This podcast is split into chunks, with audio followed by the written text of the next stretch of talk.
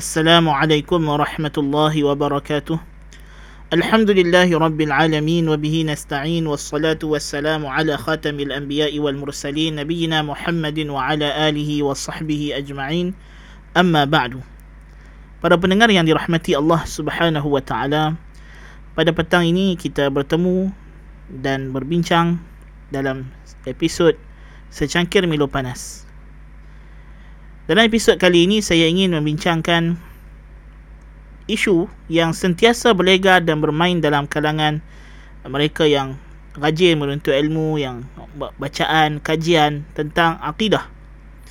Apakah isunya? Itulah yang kita sering dengar di antara isu untuk memilih jalan salaf atau mazhab salaf atau metodologi salaf dengan metodologi khalaf. Ini selalu diperdebatkan dalam kalangan masyarakat dan sebenarnya dia adalah isu yang penting.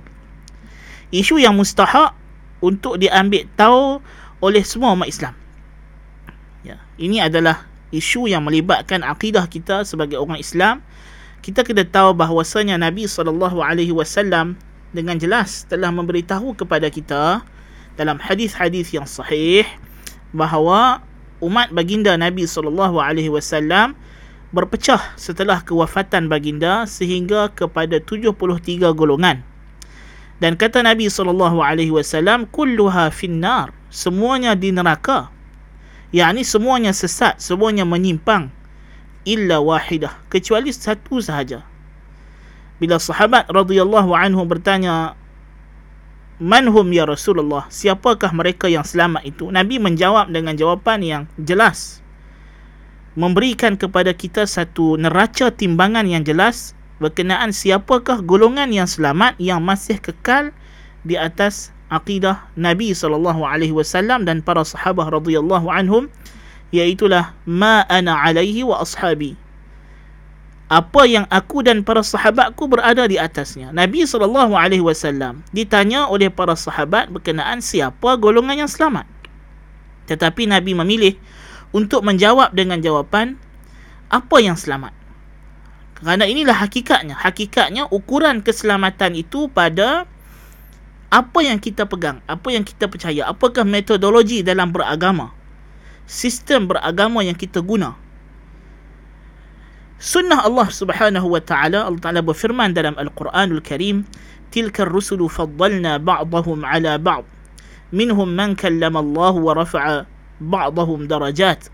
وآتينا عيسى ابن مريم البينات وأيدناه بروح القدس.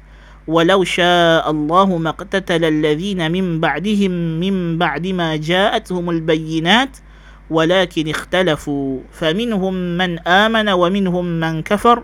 ولو شاء الله ما اقتتلوا ولكن الله يفعل ما يريد. Dalam surah al-baqarah juzuk yang ketiga. Ayat pertama daripada juzuk yang ketiga. Juzuk tilkar rusul ayat ini menceritakan Allah Taala bagi tahu kepada kita bahawa umat-umat rasul ini setiap kali datang kepada mereka rasul setelah rasul itu wafat mereka akan bercanggah bertelagah setelah mana wafatnya Nabi Musa alaihissalam Bani Israel berpecah dan berpaling daripada ajaran Nabi Musa AS. Demikian juga yang berlaku kepada pengikut Nabi Isa Bani Israel setelah Allah Ta'ala mengangkat Nabi Isa naik ke langit. Mereka berpecah, menyimpang. Maka sunnah yang sama Allah Ta'ala jadikan kepada umat Nabi Muhammad sallallahu alaihi wasallam. Kenapa? Kerana ini adalah ujian. Ya. So, soalan ini jawapannya sama sahaja. Jawapannya inilah dia tujuan Allah Ta'ala turunkan syariat ciptakan kita di bumi ini untuk menguji kita untuk me, untuk membuktikan kepada kita siapa yang benar-benar layak mendapat hidayah Allah dan siapa yang tidak layak supaya kita nampak itu kekuasaan Allah Subhanahu wa taala dalam memberikan hidayah kepada yang layak dan menghukum sesiapa yang tidak layak dengan kesesatan nas'alullaha al-afiyah wa na'udzu billahi minadh dhalali wan nar. Para pendengar yang dirahmati Allah Subhanahu wa taala. Jadi bila kita dah faham secara ringkas di sini saya bagi tahu bahawa memang tidak dapat tidak setelah kewafatan Nabi kita Muhammad sallallahu alaihi wasallam di penghujung khilafah Uthman ibn Affan radhiyallahu anhu berlaku perpecahan yang besar dalam kalangan umat Islam dan berterusan berlaku begitu muncul pelbagai aliran firqah yang membawa metodologi dalam akidah yang sebenarnya menyimpang daripada sunnah Nabi sallallahu alaihi wasallam dan pegangan para sahabat radhiyallahu anhum. Tetapi tentu sekali setiap golongan yang menyimpang ini mereka tidak mengaku mereka sesat. Mereka tetap mendakwa bahawa mereka adalah di atas jalan kebenaran. Kita lihat golongan pertama yang menyimpang dalam Islam golongan Al-Khawarij. Mereka menganggap diri mereka adalah ahli ibadah mereka menganggap diri mereka adalah ahli syurga dan pengikut selain daripada ajaran mereka adalah kafir ahli neraka. Ya? Khawarij bukannya orang yang jenis um, ahli maksiat orang yang jahat. Tidak. Khawarij ni malam tahajud siang puasa baca al-Quran setiap hari. Bahkan mereka ini disifatkan sebagai al-qurra para penghafaz al-Quran. Ya tetapi Nabi SAW memberi amaran bahawa golongan ini adalah kilabu ahli nar. Anjing-anjing ahli neraka. Jadi semata-mata satu golongan menisbahkan diri mereka kepada taqwa, kepada warak, kepada ikut ajaran agama, belum tentu dia adalah pembawa ajaran agama yang sebenar. Ini kita dapat lihat pada zaman kita juga wujud golongan-golongan ini. Ya. Kemudian ada golongan yang mengaku bahawa mereka mengikut jalan para sahabah. Golongan Mu'tazilah sebagai misal, ya, kita ambil contoh golongan Mu'tazilah. Mereka mengaku, mereka mendakwa kata mereka adalah pengikut ajaran para sahabah radhiyallahu anhum. Bahkan dalam kitab-kitab tabaqat Al-Mu'tazilah yang menyenaraikan tokoh-tokoh Mu'tazilah yang dikarang oleh mereka. Mereka tanpa segan silu memasukkan nama-nama para sahabat radhiyallahu anhum seperti Ali bin Abi Talib radhiyallahu anhu memasukkan nama-nama ulama yang besar ulama tabi'in seperti Al-Hasan Al-Basri radhiyallahu anhu. Dan ramai lagi mereka mendakwa kata ulama-ulama ini para sahabat ini bersama mereka di atas manhaj mereka. Itu yang didakwa oleh golongan Mu'tazilah. Golongan Mu'tazilah yang begitu jelas akidah mereka menyimpang daripada Al-Quran dan Sunnah. Dan kita tak nafikan juga memang ada golongan ahli bid'ah yang memang jelas-jelas ya, mengaku kata mereka tidak beriltizam tidak menjadikan generasi salaf sebagai tokoh ikutan mereka atau mereka tidak menjadikan pegangan ulama salaf sebagai tokoh ikutan mereka itu juga wujud ya. mungkin kita kata golongan yang sebegini mungkin lebih mudah dan lebih jelas kesesatannya ya, kalau kita tengok macam golongan khawarij ya mereka begitu jelas uh, mengkafirkan para sahabat radhiyallahu anhum, mengkafirkan Abu Bakar, mengkafirkan Umar, mengkafirkan Uthman radhiyallahu an radhiyallahu anhum ya. golongan Syiah Rafidah yang terang-terang mengkafirkan majoriti sahabat radhiyallahu anhum ya, jadi ini semua adalah dalil bahawa mereka memang tidak berada di atas kebenaran so ada golongan ahli ajaran sesat yang memang senang kita nak detect mereka ini tidak berada di atas kebenaran kerana kayu ukur yang Nabi letak ialah ma ana alaihi wa ashabi. Apa yang aku dan para sahabatku berpegang dengannya. Kalau ada golongan Syiah terang-terang mengkafirkan para sahabat radhiyallahu anhum mengatakan majoriti sahabat telah kafir kecuali tiga orang al-Quran telah diubah tidak boleh pakai hadis Nabi sallallahu alaihi wasallam. Tentulah ini bukan perkara tersembunyi lagi. Mereka ni memang menyimpang daripada ajaran Islam yang sebenar. Itu pun para pendengar sekalian dalam keadaan ajaran syiah yang begitu jelas mengisytiharkan diri mereka menjelisihi jalan agama para sahabah radhiyallahu anhum masih ada orang menganggap syiah sebagai ajaran yang betul masih ada orang yang cinta akan pengikut syiah masih ada orang menganggap syiah juga Islam masih ada yang tertipu. Jikalau perkara ini boleh berlaku kepada golongan syiah maknanya ada orang yang mengikut ajaran ahli sunnah wal jamaah tetapi tertipu dengan golongan syiah yang begitu jelas-jelas yang begitu terang-terang mengisytiharkan diri mereka tidak mengikut ajaran as-salaf. Apatah lagi kita ada golongan kategori kedua daripada pengikut ajaran yang sesat yang zahirnya mengaku kata mereka mengikut ajaran salaf. Dan mereka berusaha menempelkan akidah mereka dengan akidah salaf mereka menukilkan riwayat-riwayat daripada salah dalam kitab-kitab mereka tetapi kemudiannya mereka membawakan takwilan ataupun pengubahan makna supaya sesuai dengan ajaran mereka. Contoh golongan ini yang paling jelas ialah golongan Mu'tazilah sebagai misalnya. Yang kita sebut tadi. Dan pada zaman kita ini yang paling jelas melakukan perkara ini tidak lain tidak bukan adalah golongan Al-Asy'ariyah dan juga Al-Maturidiyah. Golongan Al-Asy'ariyah dan Al-Maturidiyah cuba menunjukkan bahawa mereka berpegang dengan Al-Quran dan Sunnah. Jikalau Mu'tazilah begitu lantang menolak hadis-hadis ya, menolak apa nama tafsiran-tafsiran para sahabat dan meletakkan akal begitu jelas di kedudukan yang tertinggi tetapi golongan Asy'ariyah cuba melunakkan sikap ini dengan mereka mengarang kitab-kitab yang secara asasnya kitab tersebut memuatkan hadis-hadis Nabi sebagai misal kita ambil apa yang dibuat oleh salah seorang ulama besar Asy'ariyah iaitu Al-Hafiz Al-Baihaqi rahimahullahu taala dia mengarang kitab namanya Al-Asma' was Sifat kitab Al-Asma' was Sifat ini penuh dengan hadis-hadis Nabi SAW tentang sifat-sifat Allah Subhanahu Wa Taala. Diriwayatkan dengan sanad-sanadnya sekali. Ya. Tetapi malangnya bila kita lihat pada syarahannya, aa, ketika itu dia mula akan memasukkan jarum aa, men, apa nama mentakwil atau mengubah makna sifat-sifat tersebut supaya sesuai dengan aliran al-Asy'ariyah. Ya. Yang mana tentulah aliran Asy'ariyah berpaksikan kepada prinsip-prinsip metodologi ilmu kalam juga. Ya. Itu di antara contoh kita tengok cara mereka mengalabui apa nama mata umat Islam. Dan di antara contoh juga mereka menggunakan taktik yang sama dibuat oleh uh, Mu'tazilah. Mu'tazilah bila mereka mengasaskan aliran mereka, mereka tidak menggunakan ataupun mereka tidak mewujudkan satu aliran fiqh yang tersendiri. Sebaliknya Wasil bin Atha terus menzahirkan dirinya sebagai murid kepada Al-Hasan Al-Basri. Walaupun sebenarnya mereka dinamakan Mu'tazilah itu sendiri kerana uh, Wasil bin Atta dihalau daripada majlis Al-Hasan Al-Basri. Ya? Dihalau daripada majlis Al-Hasan Al-Basri. Tapi Wasil bin Atta berterusan dalam usaha dakwah dia. Dia menghantar anak-anak murid dia pergi menyeru kepada mazhab Mu'tazilah. berlapikkan nama menyebarkan mazhab fiqah Al-Hasan Al-Basri.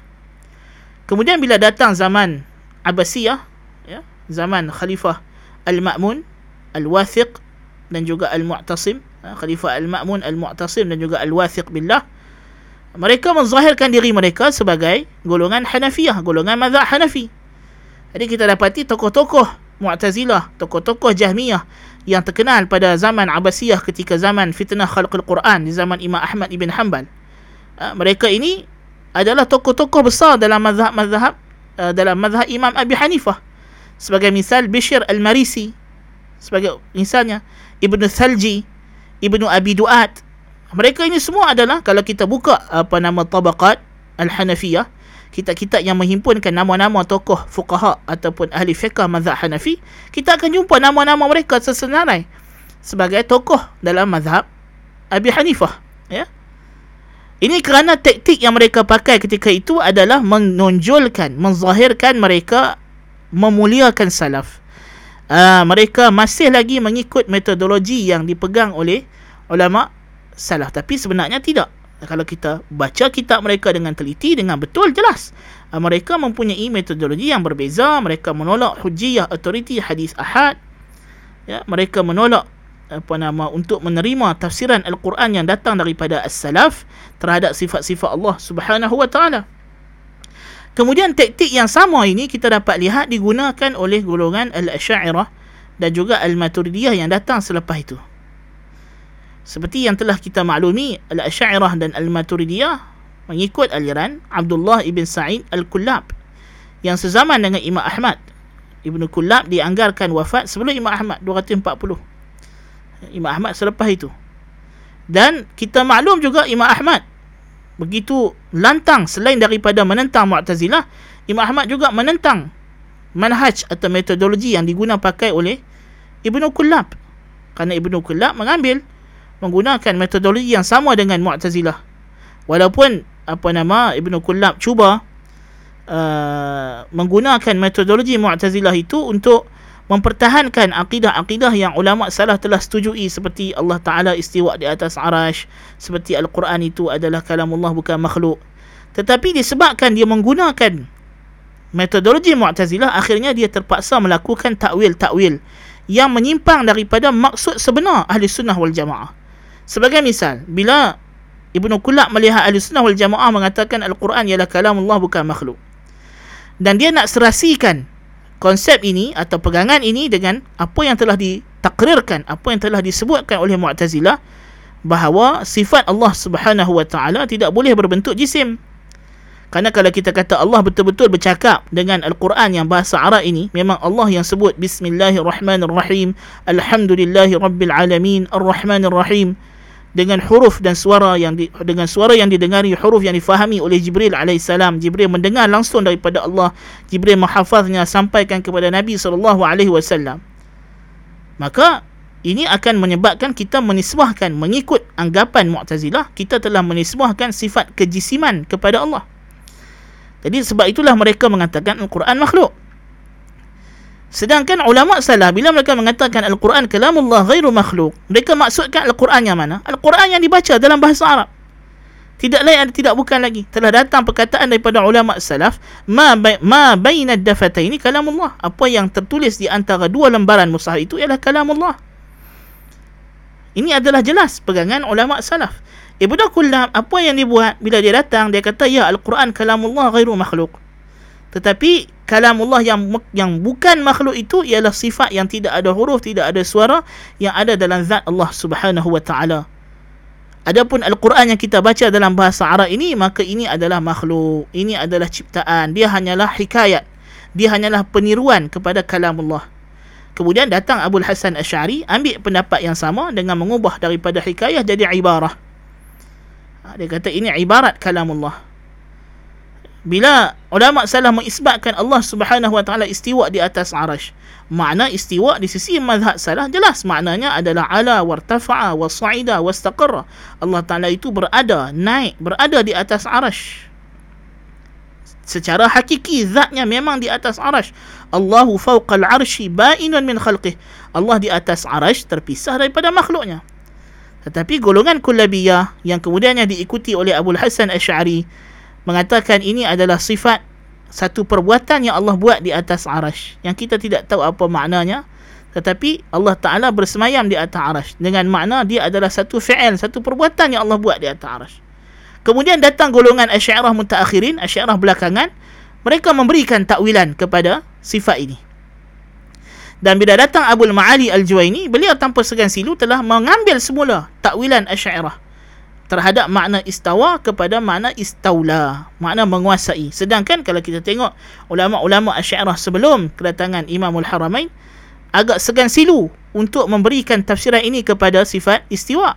Kerana mereka sering menonjolkan diri mereka sebagai berbeza dengan Mu'tazilah. Tetapi bila kita tengok lama kelamaan tanpa dapat dielakkan lagi pegangan Asy'ariyah kemudiannya semakin hari semakin menghampiri uh, golongan Mu'tazilah. Bahkan kemuncaknya menghampiri akidah ahli falsafah seperti Ibn Sina, Al-Farabi dan sebagainya.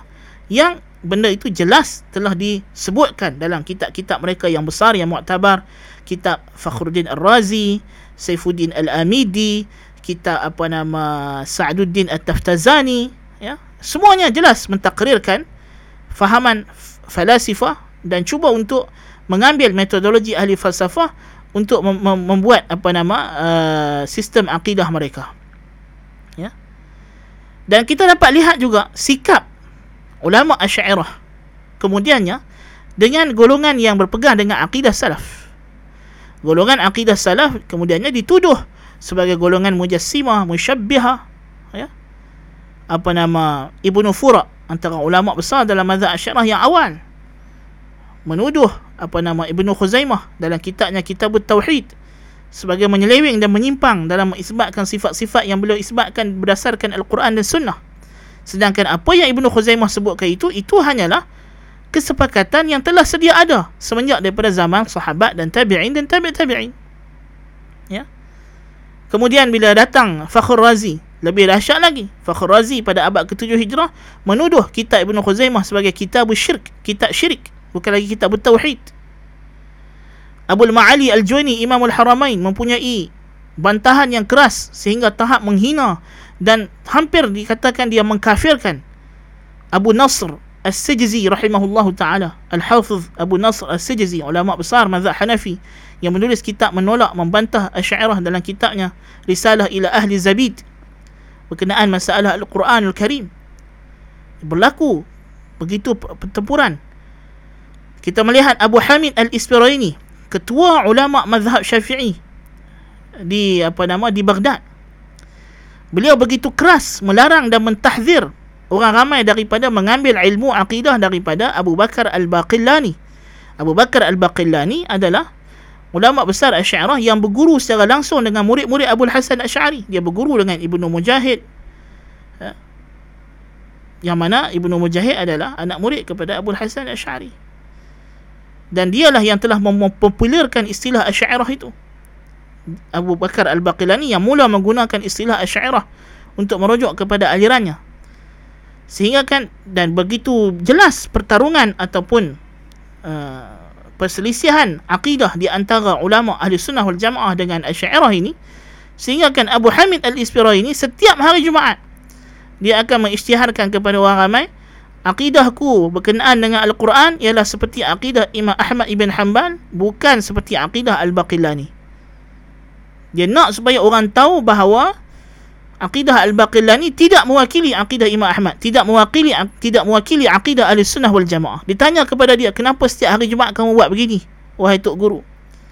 Dia kata, "Aku tahu ada orang yang datang ke tempat ini di siang hari dia datang mengaji fiqh dengan aku, fiqh mazhab Syafi'i, tapi kemudiannya di malam hari dia pergi belajar ilmu kalam dengan Al-Baqillani."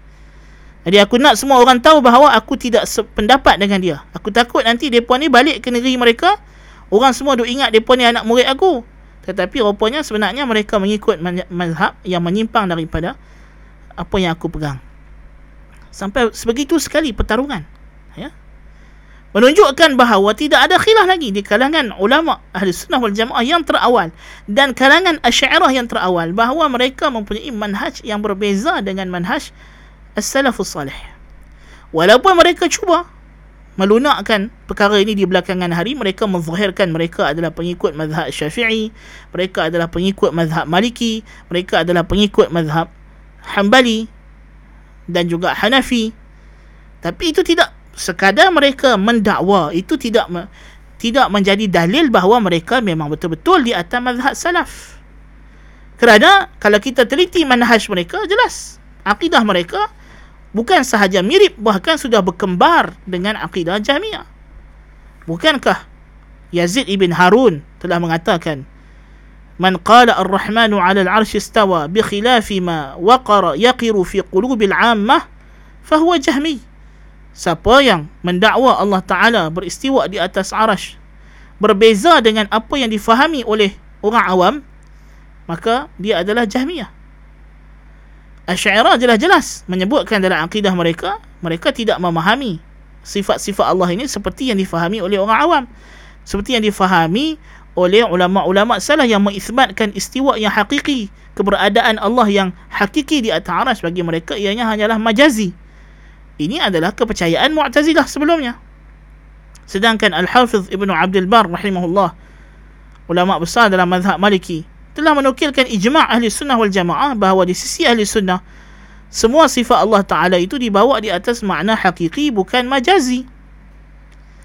Kemudian Asy'ariyah mentakwil menafikan tempat daripada Allah mengatakan Allah tidak di dalam alam, tidak di luar alam, tidak bersambung dengan alam, tidak terpisah daripada alam. Dan perkataan ini seperti mana kata Al-Hafiz Al-Zahabi dalam kitabnya Al-Ulu. Ini perkataan yang lebih lagi tidak masuk akal lebih bertentangan dengan akal berbanding golongan Jahmiyah.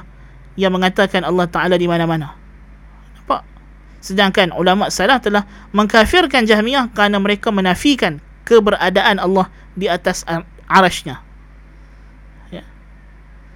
jadi kalau kita melihat perbezaan itu begitu ketara dan begitu besar ya dari segi manhaj dan metod jadi bagaimana mungkin kita boleh kata Asy'ariyah juga ahli sunnah wal jamaah. Ya, sedangkan terdapat perbezaan manhaji, perbezaan metodologi yang dasar, yang fundamental, yang begitu prinsipal di antara dua aliran ini. Ya. Syubhat yang sering dibawa oleh golongan yang mendakwa kononnya Asy'ariyah juga ahli sunnah wal jamaah ni tidak lain tidak bukan. Dia kata eh habis tu ulama-ulama terkemudian ulama mutaakhirin ramai daripada kalangan Asy'ariyah kita kata sebenarnya kalau kita tengok ilmu-ilmu Islam ini bukan sahaja ulama Asy'ariyah ya kita tengok kitab tafsir. Tafsir-tafsir yang ditulis oleh ulama Asy'ariyah tafsir Al-Baydawi tafsir Abu Su'ud tafsir Fakhrul Razi ya apakah sumber yang mereka guna untuk menulis tafsir mereka? Tidak lain tidak bukan tafsir Az-Zamakhsyari dan Az-Zamakhsyari adalah Mu'tazilah pekat dan ma'ruf dan masyhur. Pertarungan dia dengan tokoh-tokoh ulama Asy'ariyah juga. Ya. Jadi adakah kalau kita nak kata kita terhutang budi dengan jasa Az-Zamakhsyari dalam mengasaskan ataupun dalam menonjolkan perbahasan balaghah Al-Quran? Yang mana ini adalah sisi penting ijaz Al-Quran maka kita nak kena kata Mu'tazilah adalah ahli sunnah wal jamaah? Ya, tidak mungkin. Ada tokoh-tokoh syiah ya, yang dianggap mempunyai jasa yang besar dalam bidang ilmu. Sehingga kan di antara kitab akidah asyairah yang masyhur yang menjadi rujukan mereka adalah syarah yang disyarahkan oleh Al-Asfahani ke atas kitab Nasiruddin At-Tusi dan Nasiruddin At-Tusi adalah ulama Syiah Ismailiyah Batiniyah yang menjadi wazir menteri kepada Hulagu Khan yang datang menyerang dan membunuh Khalifah Abbasiyah di Baghdad. Sampai ke hari ini ulama Asy'ariyah menjadikan kitab Nasiruddin At-Tusi ini sebagai rujukan dalam bidang ilmu kalam, dalam bidang falsafah. Kerana memang kita tak nafikan dia seorang yang pakar dalam bidang mantik, dalam bidang falsafah. Jadi perbahasan-perbahasan falsafah yang digunakan oleh Asy'ariyah di antara ulama yang mereka jadikan rujukan kitab yang mereka syarahkan. Kemudiannya syarahan tersebut dijadikan kitab utama dalam akidah mereka ialah ditulis oleh seorang Syiah. Tetapi kita tak pernah dengar ulama Asy'ariyah mengatakan Nasruddin At-Tusi ahli sunnah hanya kerana mereka terhutang budi kepada dia. Bahkan Nasruddin At-Tusi juga ada syarah kepada kitab-kitab ulama besar Asy'ariyah iaitu Al-Fakhrul Razi. Dia mensyarahkan Muhassilul Afkar salah satu kitab utama Fakhr Razi. Ya disyarahkan oleh Nasruddin At-Tusi sebagai misalnya. Ya, jadi kalau ulama Asy'ariyah yang sebelum ini tidak pernah menganggap Nasruddin At-Tusi sebagai ahli sunnah wal jamaah hanya kerana mereka terhutang budi kepada kitab-kitab dia atau sumbangan dia dalam perbahasan ilmu kalam jadi kenapa kita mesti nak mengiktiraf Asy'ariyah sebagai ahli sunnah hanya kerana mereka ada jasa dalam bidang-bidang fiqah atau bidang-bidang hadis atau bidang tafsir tertentu. Ya. Kerana kita akui bahawa walaupun metodologi asyairah dalam masalah asma wa sifat dalam masalah iman dalam masalah tertentu menyimpang daripada manhaj ahli sunnah wal jamaah tetapi ada perkara-perkara yang menjadi perkongsian semua umat Islam. Yang mana ada perkara yang menjadi kesepakatan semua umat Islam sebab itulah mereka masih lagi umat Islam bukannya orang kafir. Asy'ariyah bukan kafir. Asy'ariyah adalah orang Islam.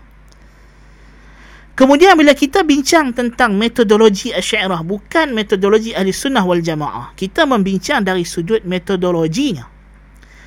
Sistem yang diguna pakai. Kita bukan bincang kedudukan setiap individu ulama Asy'ariyah. Kerana tidak semua individu ulama Asy'ariyah itu melazimi metodologi Asy'ariyah sepenuhnya.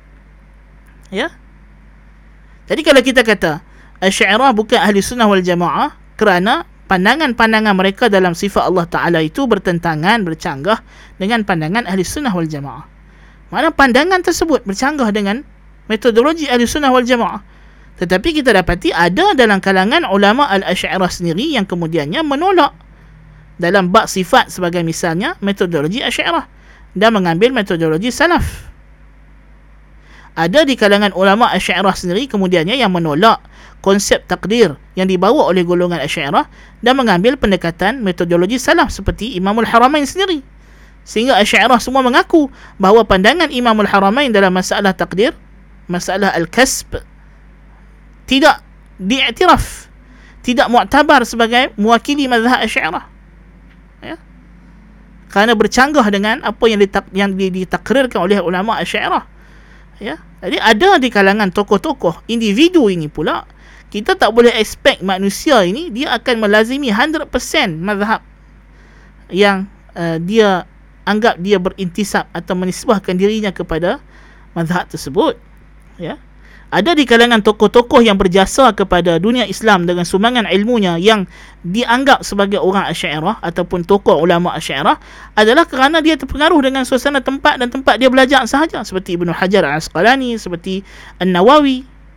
Mereka ini menyelisih banyak sistem atau metodologi yang digunakan pakai oleh Asy'ariyah dalam berinteraksi dengan hadis-hadis ahad sebagai misalnya.